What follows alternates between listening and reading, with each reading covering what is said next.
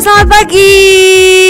Selamat berjumpa kembali pagi hari ini. Semua Spiritness di mana pun kalian berada Bersama dengan Justin Dan juga ada Rendra Dan juga ada Sally tentu saja. Setiap hari Kamis ya Setiap ya. hari Kamis pukul 7.30 hingga 8.30 Kita akan menemani kalian selama satu jam di program kata, dokter Spiri. Dan pagi hari ini kita mau ngajak uh, buat semua pendengar kita, semua spiritness di mana pun kalian berada, bergabung dengan kita. Dengarkanlah acara kita yang pagi hari ini akan membawa satu pengetahuan yang baru atau uh, paling tidak info-info yang bermanfaat, info yang berguna buat semua pendengar spirit. Kalau kata dokter spirit kan berarti kata dokter ya pasti hmm. tentang kesehatan. Bagaimana kita menjaga hidup kita sehat?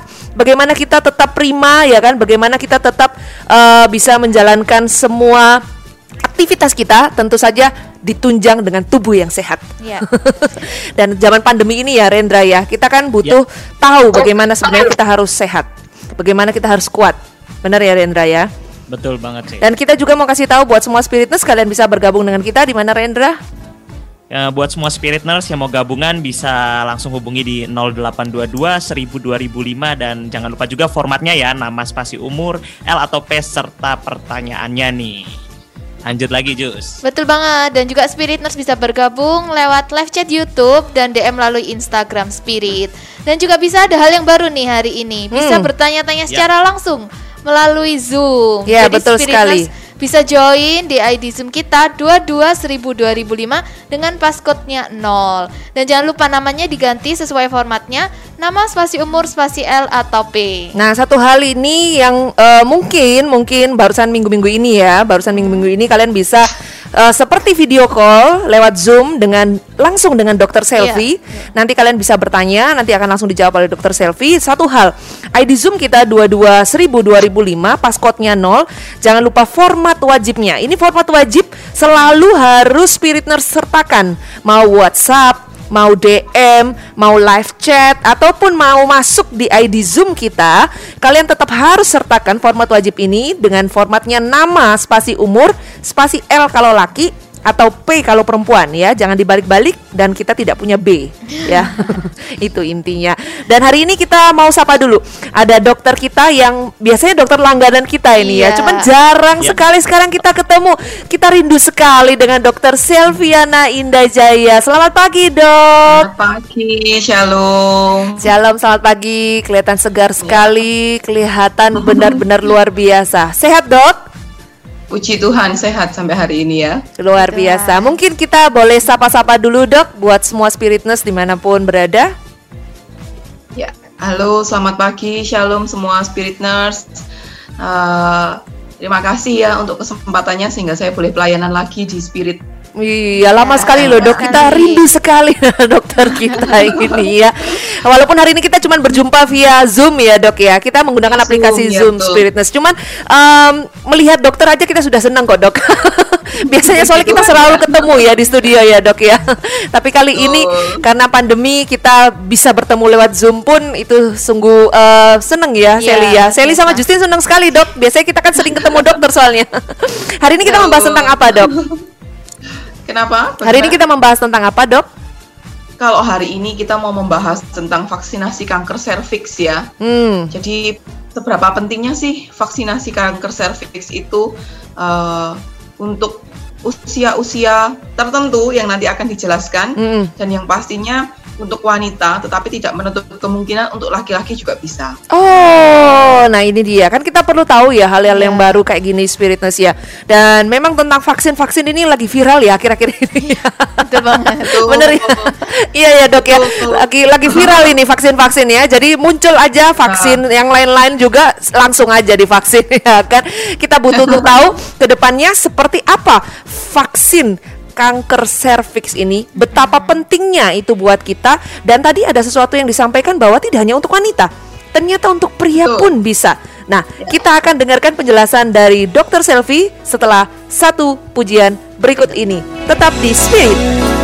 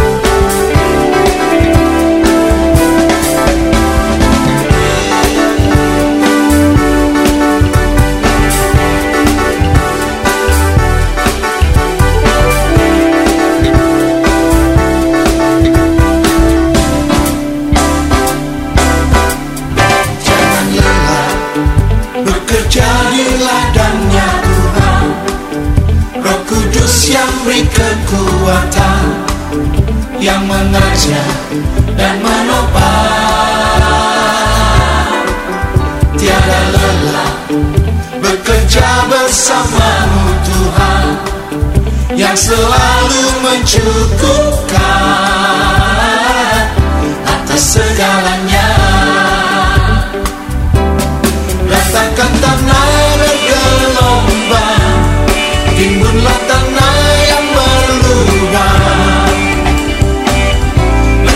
Sim.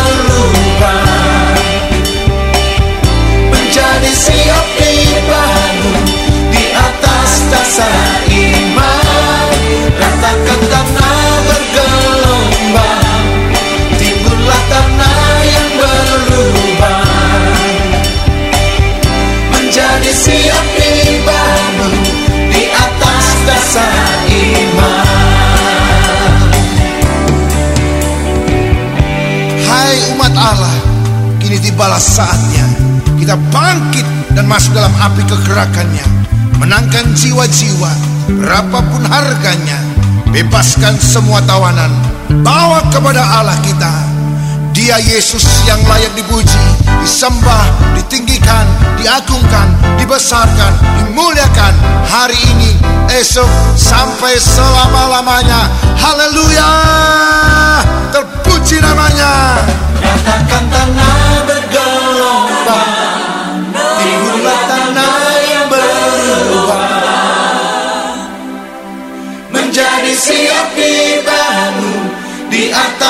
sa'id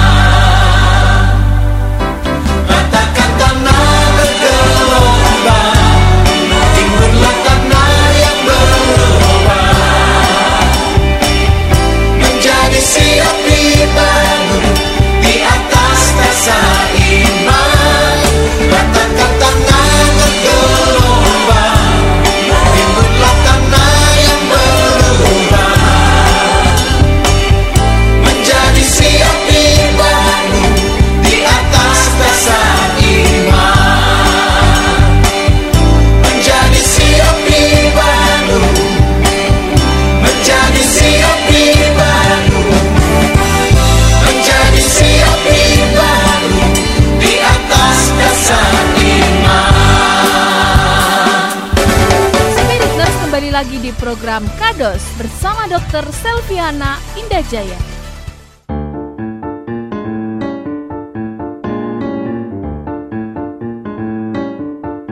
Oke, balik lagi bersama dengan Justin dan juga Rendra bersama dengan Sally dan juga ada Dokter Selvi hari ini yang menemani kita. Selama satu jam ke depan ya Spiritness ya kita ngajak kalian bergabung dengan kita di program Kata Dokter Spirit. Hari ini kita membahas tentang vaksinasi kanker serviks ya. Dan itu bagus banget untuk kalian ketahui karena eh, seperti yang kita tahu kanker serviks ini ternyata luar biasa ya. Sebenarnya dia punya tingkat eh penularan itu sangat-sangat luar biasa ya dok ya. Jadi kalau kita tahu kanker serviks ini bisa membunuh juga ternyata ya dok ya. Betul. Jadi untuk kalau sebenarnya untuk penularan sih untuk menularnya itu em, tidak terlalu masif ya. Kan Hmm. kayak seperti yang kita ketahui seperti kalau virus virusnya Ya, virus lebih cepat ya, Dok, ya?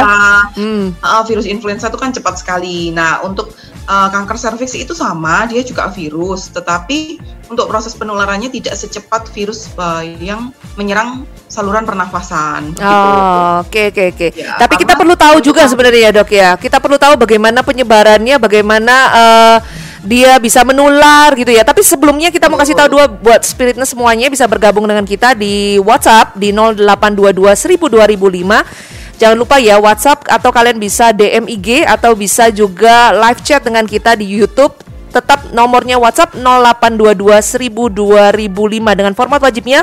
Nama spasi umur spasi L atau P. Setelah itu kalian boleh tanya-tanya atau kalian bisa bergabung dengan kita lewat ID Zoom kita. Ya betul banget. Di 22 1000 2005 dengan passcode-nya 0 Jadi Spiritness langsung bisa join di Zoom kita ya. Sekali Mm. lagi ID-nya 22 1000 2005 dengan passcode-nya 0 Dan jangan lupa namanya diganti dengan format wajib Nama spasi umur, spasi L atau P Kita balik lagi bersama dengan Dokter Selvi yang tadi sudah menjelaskan bahwa vaksin ini ternyata eh, tidak terlalu ya tidak separah kalau COVID COVID ini ya berarti penularannya ya dok ya. Betul. Tapi tetap bisa menular kan sebenarnya ya dok ya. Itu bisa menular. Mungkin kita masuk Gitu, dulu. karena- Kanker serviks ini seperti apa sih dok?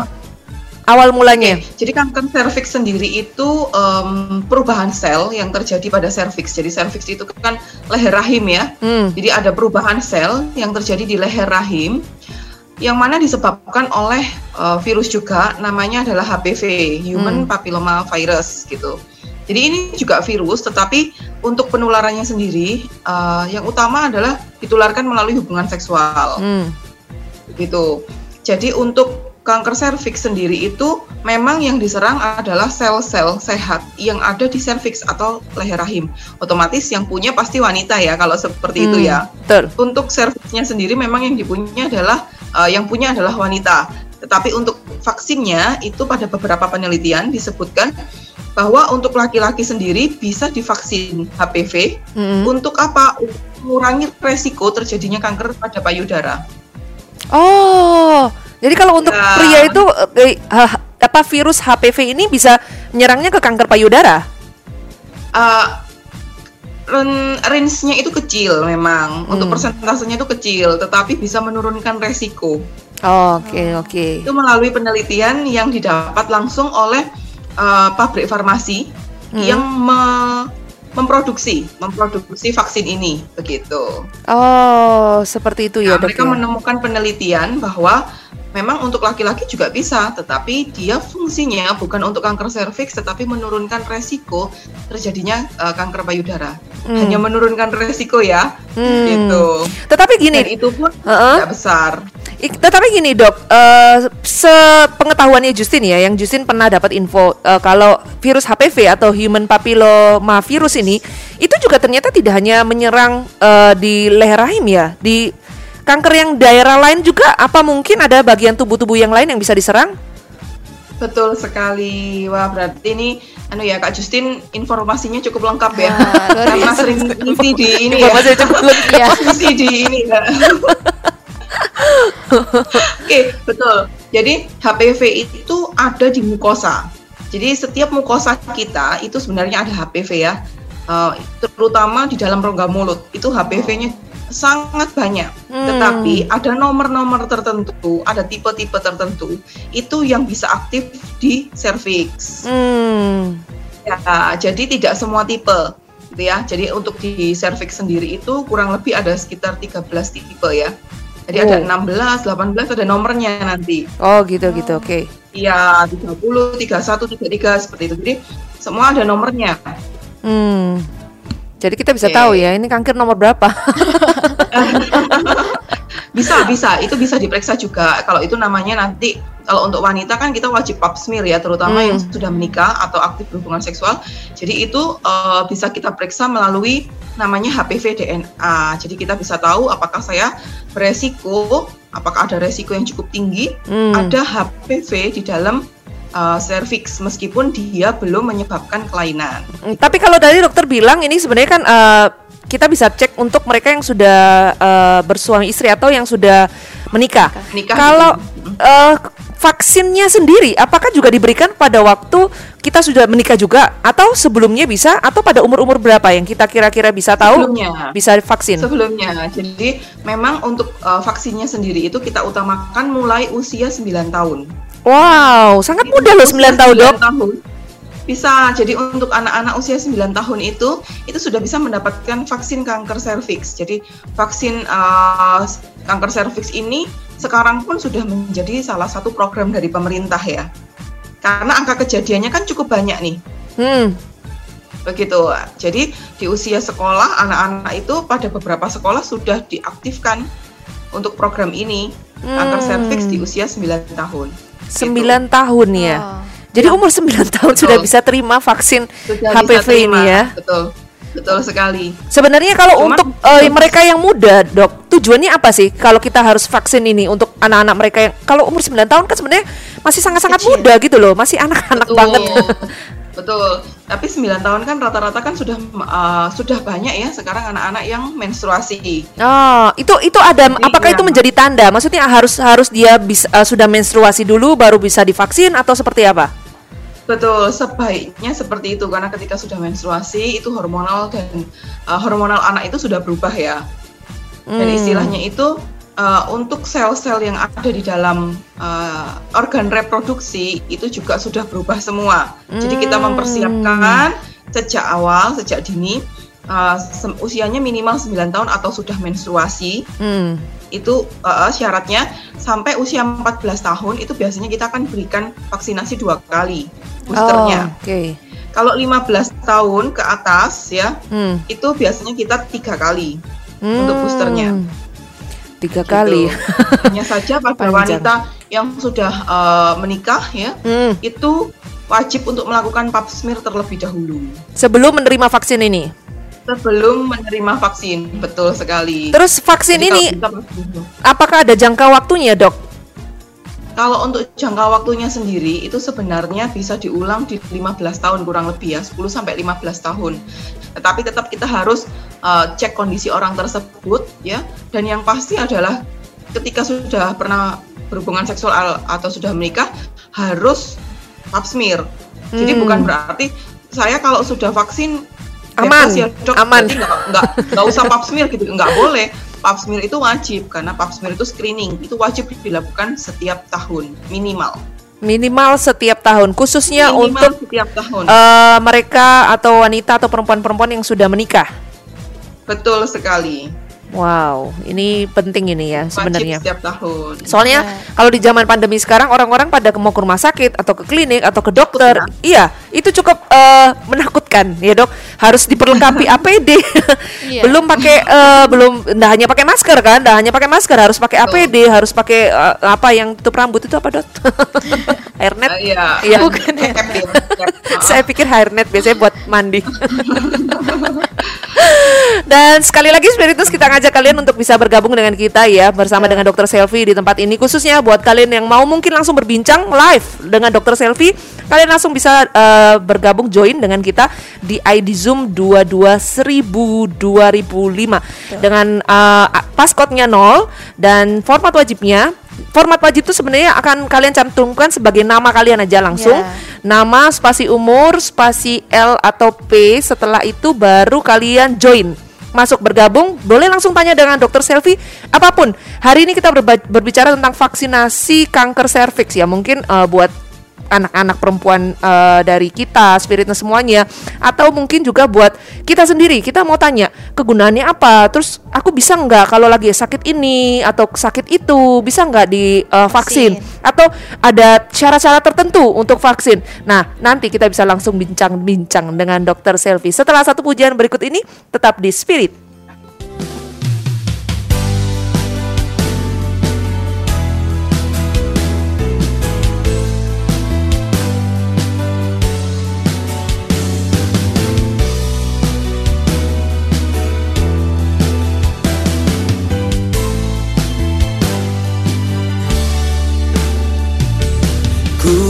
Pejamkan mataku berdoa padamu Membawa hatiku yang selalu rindu.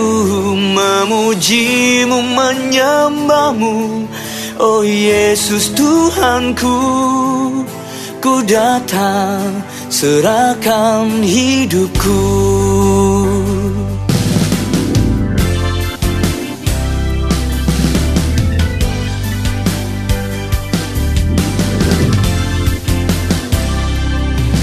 pejamkan mataku berdoa padamu Membawa hatiku yang selalu rindu memujimu menyembahmu. Oh Yesus Tuhanku Ku datang serahkan hidupku. Ini aku Senap hatiku Tuhan Memanggil namamu. Nama yang kudus Agung dan mulia. Oh Yesus Tuhanku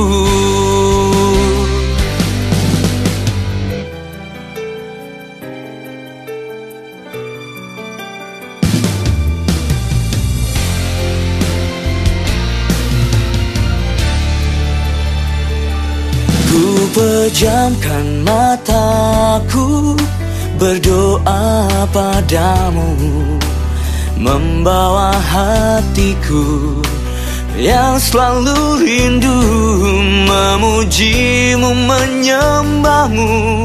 Oh Yesus Tuhanku Ku datang serahkan hidupku. Ini aku Senap hidupku Tuhan Ku serahkan padamu. Jadikanku Bejana yang sempurna Untuk kemuliaanmu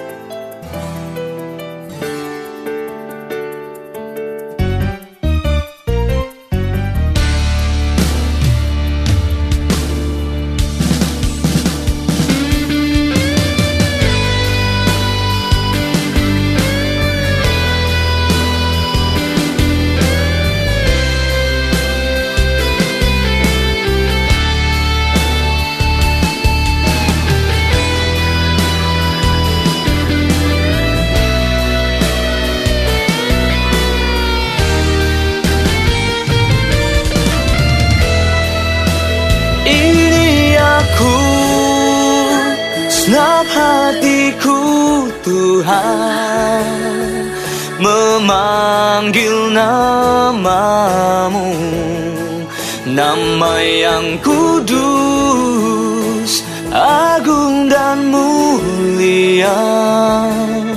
Oh Yesus Tuhanku Ini aku. Senap hidupku Tuhan Ku serahkan padamu Jadikanku berjalan yang sempurna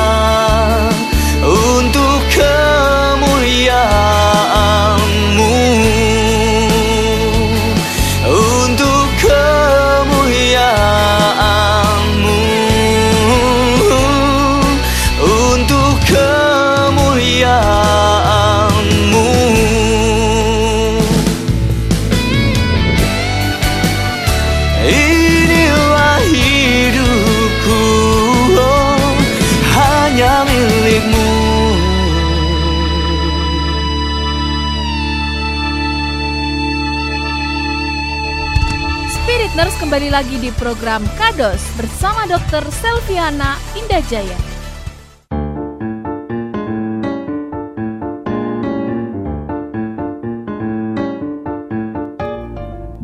Oke balik lagi di Spirit Transform Your Life masih bersama Rendra, Sally, Justin dan Dr. Selviana ya.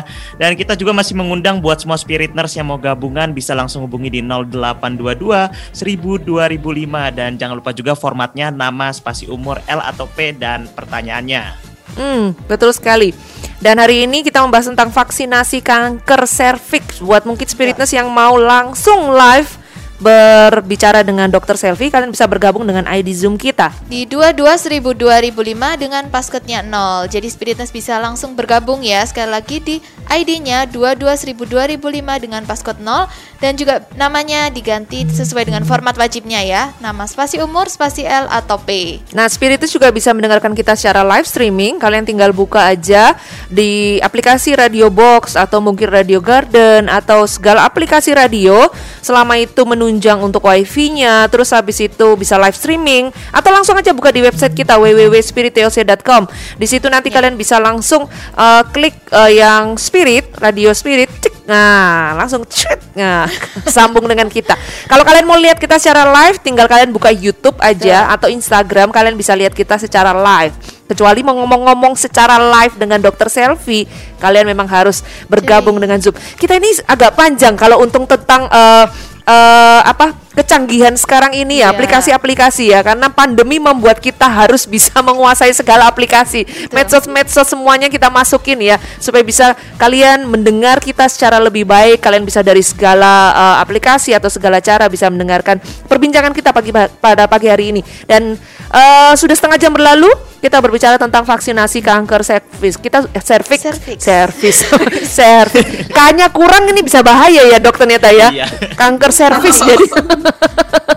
Tadi kita sudah berbincang dengan dokter Selvi. Uh, ini tentang uh, siapa aja yang bisa menerima vaksin, terus umur berapa, terus uh, harus sudah menstruasi kalau bisa ya, lebih baik lagi itu dan berapa kali harus diulang, mungkin 10 15 tahun ke depan uh, setelah setelah vaksin pertama 10 15 tahun baru bisa diulang.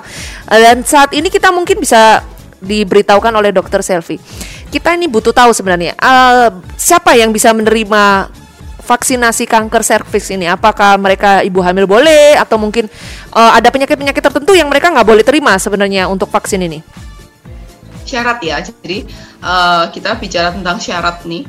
Sebelum kita mau melakukan vaksinasi, syarat-syarat yang harus dipenuhi ya.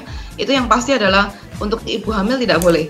hmm. Karena untuk ibu hamil kita harus tunda terlebih dahulu sampai oke. eh, sudah melahirkan. Menyusui Biasanya pun nggak boleh ya dok menyusui nggak boleh juga Menyusui itu biasanya kan dikasih range kurang lebih enam bulan ya. Hmm. Jadi enam bulan setelah melahirkan itu baru eh, akan dilakukan vaksinasi. oke oke Enam bulan setelah melahirkan itu khusus untuk eh, ibu hamil. Memang eh, untuk pe- penelitian dari vaksinnya sendiri itu belum ada menyatakan bahwa ini akan bisa berefek sesuatu terhadap janin Hmm. gitu ya. Tetapi belum juga ada penelitian yang menyebutkan bahwa ini aman. oke oke Jadi lebih baik kita ambil jalan yang Tengah-tengahnya. em, satunya gitu ya. Jadi lebih baik untuk ibu hamil tidak tidak divaksin terlebih dahulu. Hmm. Maka dari itu biasanya vaksin ini kami utamakan untuk em, orang-orang yang belum menikah. Biasanya enam bulan sebelum menikah baru kita lakukan vaksinasi. Hmm. Ada baiknya seperti itu ya. Tapi kalau sudah menikah dan sudah punya anak, nah itu ada batasan kurang lebihnya sekitar usia 55 tahun. Kalau di atas itu nggak usah vaksin nggak apa-apa. Hmm. Karena efektivitasnya ada di uh, usia di bawah 55 tahun begitu. Sejak dari umur Ya. 9 tahun mungkin yang sudah bisa divaksin Betul, itu hingga umur betul. 55 tahun. 9, ya 9 sampai 14 tahun itu dua kali vaksin Hmm. biasanya akan diberikan booster ulangan 6 sampai 12 bulan. Jadi Hmm. dua kali ya.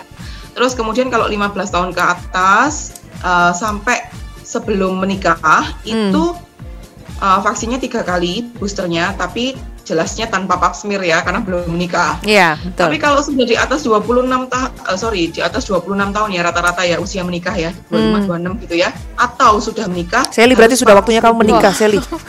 Nah, harus pap smear dulu ya. Harus pap smear dulu. Harus pap smear dulu. Uh, tapi bukan berarti setelah divaksin harus diingat kembali ber- bukan berarti kebal ya. Kebal Hmm. 100% bukan. Karena vaksin yang dimasukkan itu hanya empat tipe. Paling tinggi saat ini di Indonesia hanya empat tipe. Hmm, Gitu.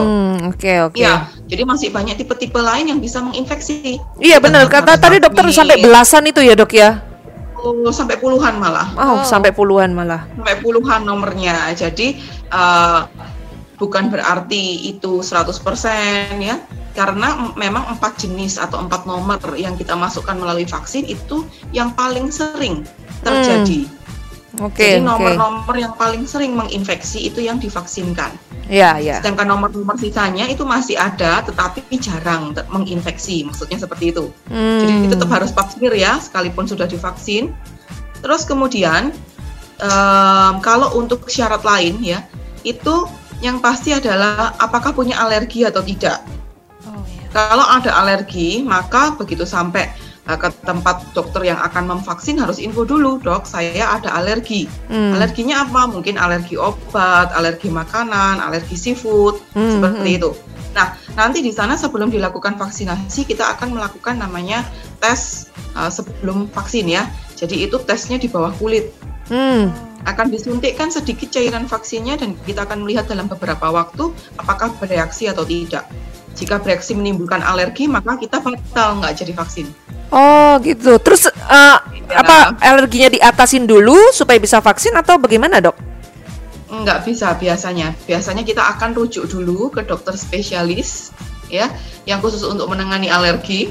Nah, Hmm. dari sana dokter spesialisnya akan me- menjelaskan apakah ini bisa divaksin atau tidak. Oh, tergantung dari alerginya yang dialami gitu ya, Dok ya. Betul sekali. Tapi tapi sih untuk sampai saat ini ya rata-rata kalau pasien uh, ada alergi jangan takut Hmm. karena begitu kami ternyata tes di bawah kulit sang uh, hampir nggak pernah ya yang terjadi reaksi ya Hmm, oke, kecuali oke. tubuhnya memang punya masalah-masalah imunitas yang berlebih.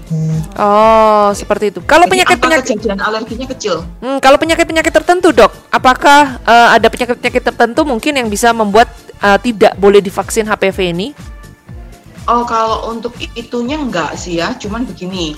Kalau untuk orang yang sudah terindikasi ada uh, sakit HPV, eh, sorry, sakit kanker serviksnya Iya. gitu ya, sudah terlanjur, sudah terlanjur ada untuk sel uh, serviksnya itu, Hmm. memang efeknya adalah bukan untuk mencegah, Hmm. tetapi tetapi eh, pada beberapa penelitian kembali lagi itu hanya bisa untuk mengurangi atau memperlambat proses apa ya eh, efek dari keganasan selnya sendiri. gitu. Oh, oke oke oke. Ya, tetapi sudah nggak bisa lagi, sudah tidak bisa lagi untuk mencegah atau menyembuhkan karena ini bukan untuk menyembuhkan, Oh, hanya gitu. untuk membantu supaya tidak semakin cepat proses keganasannya gitu. Tapi bukan berarti terus berhenti ya prosesnya ya. Oh, gitu. Proses keganasan akan terus berlanjut. iya. Kalau sudah terjadi kankernya banyak serviks ini ya. Dok. Kenapa? Kalau sudah terjadi kankernya serviks ini ya, Dok ya. Betul, betul, betul, betul. Maka dari itu kan disarankan untuk saat ini kan usia-usia masih eh, anak-anak sebaiknya sudah pada divaksin ya. Hmm. Oke oke. oke. Sebaiknya seperti itu. Terus eh, Untuk ini menimbulkan efek imunitas sih. Hmm, gini dok, eh, kalau kita dengar-dengar eh, tentang eh, disuntik ya, disuntik vaksin gitu kan, mungkin kan sebagian orang mungkin berpikir, oke lah disuntik vaksin mungkin di tangan ya, tapi kalau untuk yang kanker serviks itu kan di daerah leher lah, rahim situ ya, apakah suntiknya itu di perut atau mungkin di eh, bagian paha atau di bagian mana ini dok yang disuntik ini? Suntiknya tetap di lengan. Oh tetap di lengan ya, sama ya, Sama. aman aman. Sama, sama seperti vaksin-vaksin yang lain ya. Kalau suntik daerah bawah-bawah itu mengerikan rasanya dok. Ya mengerikan betul sekali. Jadi suntiknya tetap di lengan ya. Suntik Di lengan atas. Oke oke, berarti kita sudah Ya. tahu ya. Paling tidak kita sudah memahami sedikit bahwa eh, untuk vaksin HPV sendiri itu lebih baik dilakukan memang sebelum menikah, sebelum menikah. Betul. Dan setelah menikah pun kita tetap harus pap smear untuk kita bisa menjaga tetap sehat untuk khususnya untuk eh, leher rahim ini ya dok ya. Betul sekali. Dan kalaupun sudah divaksin, tetap harus ada pengulangan, ya, dan tetap harus ada pap smear itu, tetap harus ada pengulangan. Dan kalau bisa harus tetap divaksin walaupun sudah menikah, betul ya dok ya? Betul betul. Yang penting pap smear dulu ya. Yang penting pap smear dulu, betul. Dari situ bisa Ya, cari tahu ya betul. dok ya, kalau umpamanya eh, ini ada gejala-gejala apa gitu, atau ada menandakan sesuatu yang kayak rasanya ada yang lain ini dari sel-selnya, seperti itu ya dok ya? Iya betul. Apalagi kan sekarang sudah ini ya, sudah canggih ya. Kita kan Hmm. nggak hanya pap smear aja. Kita juga bisa mengetahui namanya HPV DNA. Hmm. Jadi kita langsung tahu ke DNA si virus. Oh, Nah, jadi sudah tahu virus apa ini gitu ya dok ya? Eh, virusnya betul, tapi virusnya khusus HPV ya. Hmm. Cuman apakah ini termasuk golongan Satu, risk, dua, risk? atau tiga itu ya Betul. dok ya? Betul, high risk ke kanker serviks atau enggak kayak gitu. Kan kembali lagi HPV tadi nomornya banyak. Iya benar sampai Sebagian ada puluhan. di- sebagian ada di serviks, sebagian lagi tidak ada. Jadi Oke. sekalipun ada virus HPV, tapi kalau itu bukan nomor-nomor yang beresiko, harusnya aman. Hmm, oke, sip sip. Tadi ini ada pertanyaan eh, dari Pak Yun dok yang berkata itu kalau laki-laki sudah umur 71 apakah masih perlu divaksin? Kalau untuk HPV tidak perlu. Tidak perlu ya. Mungkin Kalau untuk HPV tidak perlu. istri, Eh, anak-anak, kan cucunya kembali mungkin. lagi, eh, eh, mungkin anaknya, cucunya gitu ya boleh. Soalnya eh, mengingat bahwa yang pertama memang angka kejadiannya kan paling banyak di wanita. Jadi wanita diutamakan untuk vaksin. Itu nomor Hmm. satu. Kemudian yang kedua itu eh, dilihat usianya juga. Kalau sudah di atas 55 tahun nggak usah dulu nggak apa-apa. dia Sebaiknya nggak sudah di usah atas gitu ya. 55 tahun. Eh, eh. Oke, tapi tetap harus pap smear kalau tadi dokternya bilang. kalau wanita pokoknya harus pap smear. Benar, kalau wanita penting penting untuk pap smear ini ya. Nah, tadi tuh sempat Ya, betul. Rendra bertanya ya, Dok ya. Kalau setelah vaksin terus efek sampingnya apa, Dok? Eh, kalau Covid kan kita dengar-dengar kemeng ya kan, terus habis itu ada yang ngantuk-ngantuk ya kan. Kalau vaksin ini apakah kurang lebih sama, Dok? Sebenarnya untuk kalau vaksin HPV sendiri itu yang utama ya pasti rasa kemeng itu ada ya namanya juga eh, benda asing terus dikasih masuk ke tubuh kita gitu ya. Cairan dikasih masuk gitu otomatis pasti ada rasa kemengnya. Cuman biasanya kemengnya ya bertahan satu dua hari terus udah nggak lagi udah nggak kemeng lagi. Hmm. itu yang pertama. Terus kemudian yang kedua itu pada beberapa orang hanya beberapa orang saja ya itu bisa terjadi eh, demam tapi demam ringan itu ya kalau orang bilang sumer-sumer gitu ya. Hmm, hmm. Nah, itu bisa terjadi seperti itu, tetapi tidak pada semua orang karena Hmm. sebagian besar tidak merasa apa-apa. Itu hanya pada Oh, orang-orang yang memang proses pembentukan imun, proses pembentukan antibodinya itu eh, cukup berat. oh Jadi gitu, tubuhnya Dok. bekerja ekstra gitu ya, tubuhnya bekerja ekstra, akhirnya tubuhnya eh, agak demam seperti itu. Atau yang berikutnya adalah dehidrasi. Jadi sudah selesai vaksin. Eh, Haus. tapi memang orang ini punya kebiasaan untuk minumnya kurang. Nah, itu juga bisa terjadi demam. Oh gitu. Kalau efek sampingnya dok, apa yang kita eh, bisa terima atau orang-orang yang kurang lebih lah pada umumnya akan terjadi efek samping seperti apa setelah pemberian vaksin HPV ini? Kalau untuk efek samping utama sih hampir nggak ada. Cuman pada beberapa orang memang bisa kayak pusing, mual, demam. Itu hanya beberapa orang saja, tapi itu angka ke- kejadiannya sangat kecil ya. Oh, sangat Sakit kecil kepala, ya. seperti itu mual bahkan bisa sampai muntah, tapi itu angka kejadiannya sangat kecil.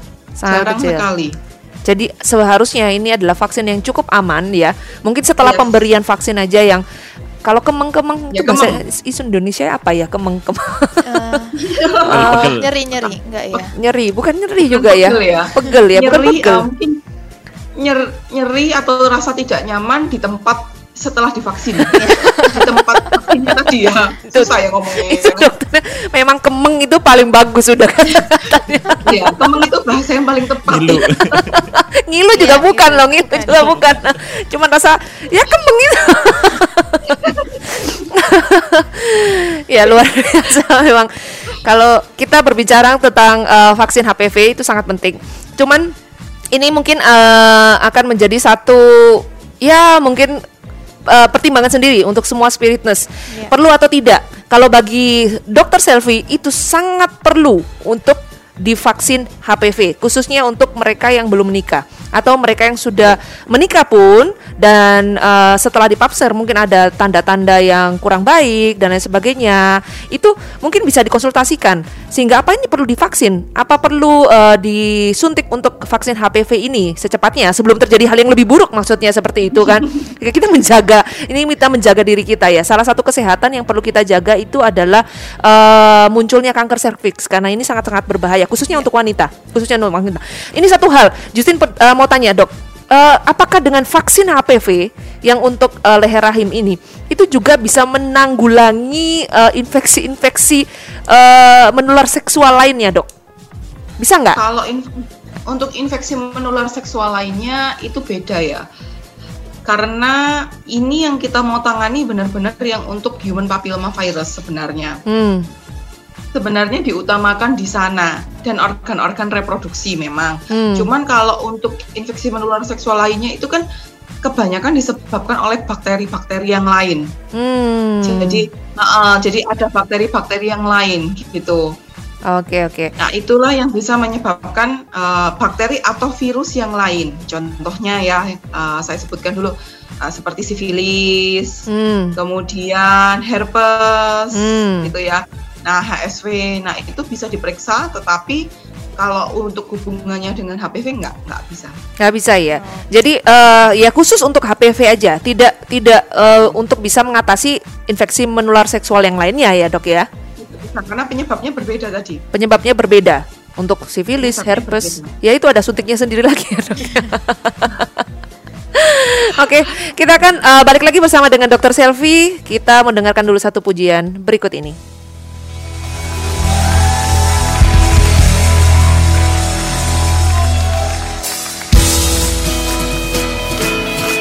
Yesus Raja Segenap Allah.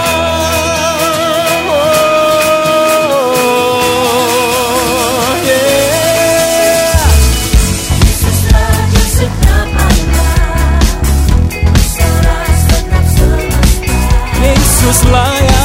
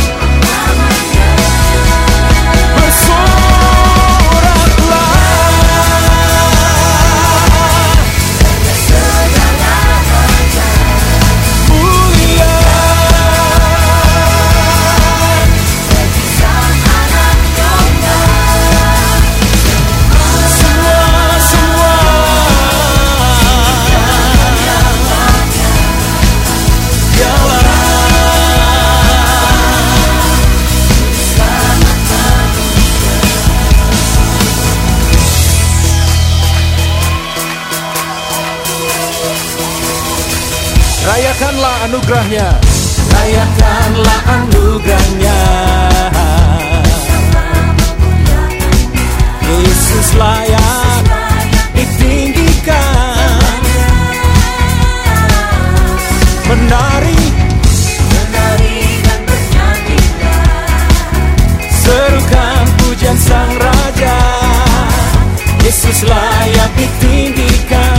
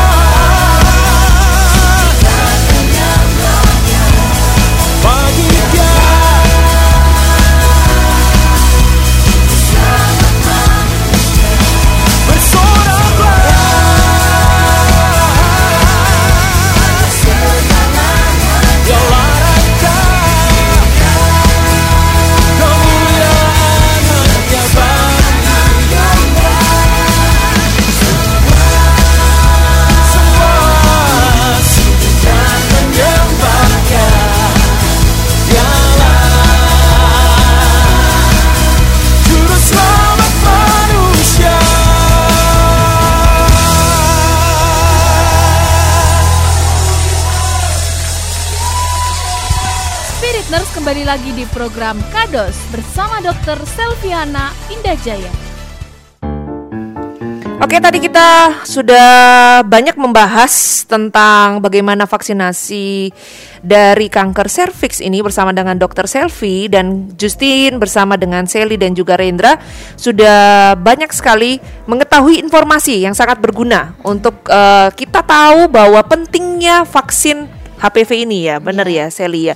Dan sekali lagi kita mau beritahu buat semua spiritness ini satu kesimpulan terakhir dari Dr. Selvi tentang vaksinasi kanker serviks. Silakan dok. Ya, terima kasih. Jadi em, untuk kembali lagi bahwa HPV itu adalah human papilloma virus. Tujuannya adalah untuk s- untuk HPV sendiri itu ada di banyak mukosa, jadi tidak hanya ada di serviks ya, tidak hanya ada Hmm. di organ reproduksi, tetapi itu juga ada di mulut, di tenggorokan, kemudian ada di daerah uh, tenggorokan bagian belakangnya biasanya kayak uh, amandel kayak gitu ya, Hmm. tonsil ya. Terus Tonsil. kemudian ada di uh, bagian depan dari uh, vagina. Jadi tidak hanya di serviksnya, tetapi uh, sebagian besar mukosa itu ada HPV. Hmm. Nah, yang akan kita vaksin itu terutama HPV yang bernomor khusus untuk uh, cervix gitu. Jadi Hmm. yang paling banyak ada di, di cervix. Dan untuk HPV sendiri itu yang ada di Prodia uh, itu adalah vaksin yang cukup tinggi saat ini yang cukup lengkap di Indonesia yaitu yang empat tipe. Yang empat tipe itu dan itu adalah empat tipe utama yang paling sering menyebabkan kanker serviks. Tapi empat tipe Seperti ini eh, bukan empat empatnya satu kali vaksin, empat empatnya kan? Pilih salah satu Oh, ini kan ya kali dok? Vaksin. Enggak, satu kali vaksin. Ada dalam satu ada dalam satu eh, apa? Satu kali suntik gitu Satu ya. kali suntik dapat empat empatnya ini ya? Iya, betul sekali. Oke. Jadi itu namanya uh, guard. Kalau sekarang itu yang kita pakai itu yang empat tipe gitu ya. Jadi nanti boleh dicek tuh yang empat tipe ini namanya apa vaksinnya gitu ya. Boleh, Karena kan boleh. kita juga nggak boleh sebut merek ya. Iya. Oke. Betul, Jadi betul. Yang empat tipe intinya. Betul gitu. betul empat Terus empat kemudian, tipe.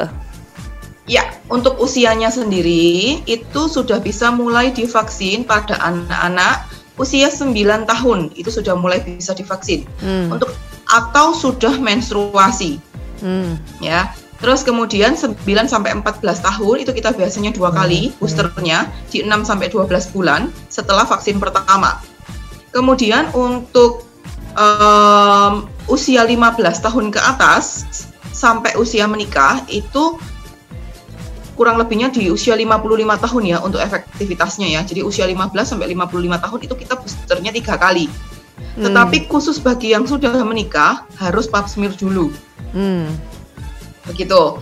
Oke, terus kemudian untuk syarat lainnya adalah sebaiknya menginfokan kepada dokternya apabila memiliki alergi Hmm. dan untuk eh, ibu hamil tidak boleh vaksin dulu sampai melahirkan. Jadi setelah melahirkan baru boleh. Kurang lebihnya kami akan ambilnya adalah enam bulan setelah melahirkan untuk range waktunya. Hmm. Untuk gejalanya eh, bukan gejala ya, eh, resiko atau efek samping setelah divaksin ya Hmm. itu biasanya yang yang paling sering adalah kemeng tadi ya. Kemang. Itu bahasa Itu yang bahasa kita masih belum menemukan. Iya, iya. Jadi yang paling sering adalah kemeng aja. Ya, pada beberapa orang bisa terjadi sedikit agak hmm, demam gitu ya, sumer-sumer gitu ya, Hmm. tapi nggak sampai yang demam panas. Hmm. Tapi itu hanya biasanya terjadi dua dua hari kurang lebih. Nah, Hmm. pada beberapa orang dengan antibodi yang cukup rendah atau antibodi yang cukup sulit untuk dinaikkan itu memang bisa terjadi efek samping yang lebih besar. Hmm. Contohnya seperti mual, kemudian pusing ya, jadi nyeri kepala gitu, mual, bisa sampai muntah juga mualnya ya. Terus eh, bisa pingsan juga, tetapi itu sangat jarang terjadi Hmm. Itu sangat jarang terjadi gitu ya. Jadi jangan khawatir, jangan takut. Aduh nanti kalau saya mual gimana? Kalau saya gini gimana? Nggak usah takut karena itu sangat jarang terjadi. Oke. Itu hanya efek samping yang selalu kami jelaskan. Sorry, apabila seseorang itu sudah selesai divaksin, Hmm. gitu.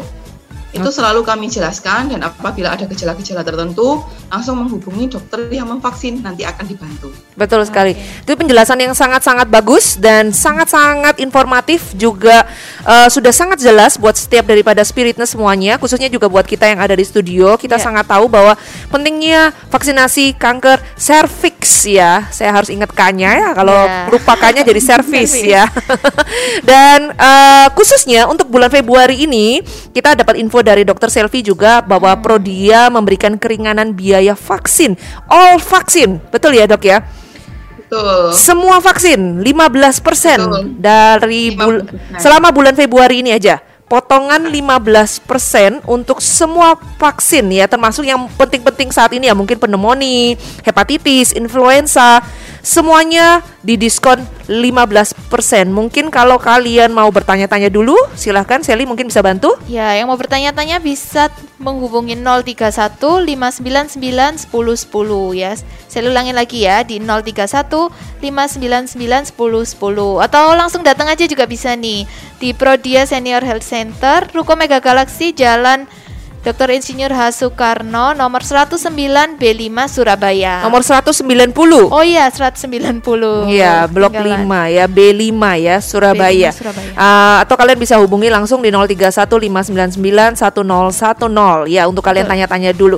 Dan khusus untuk bulan Februari Spiritness. Jadi segeralah untuk bisa mendaftar karena banyak vaksin yang lagi promo. Oh enggak ya, semua, Semua vaksin, vaksin. lagi promo, potongan 15%. Terima kasih buat Dokter Selvi hari ini sudah membantu kita kasih, membahas dokter. tentang vaksinasi yang cukup-cukup sangat bagus untuk eh, Justin dan untuk Sally ya. Untuk Rendra, semuanya. kamu eh, ya masih risiko Calon- kecil. calonnya. risiko kecil ya. Terus habis itu buat semua spiritness juga kita mau thank you khususnya untuk Pak Yun yang tadi sudah bergabung dan sudah bertanya. Terima kasih buat semuanya spiritness juga untuk Rendra untuk Sally yang sudah membantu Justin. Terima kasih buat eh, kesempatan pada hari ini kita bisa memberikan informasi yang berguna untuk spiritness melalui Dr. Selviana. Thank you buat semuanya. Akhir kata kita mau ucapin keep the spirit, keep the fire and God, God bless you.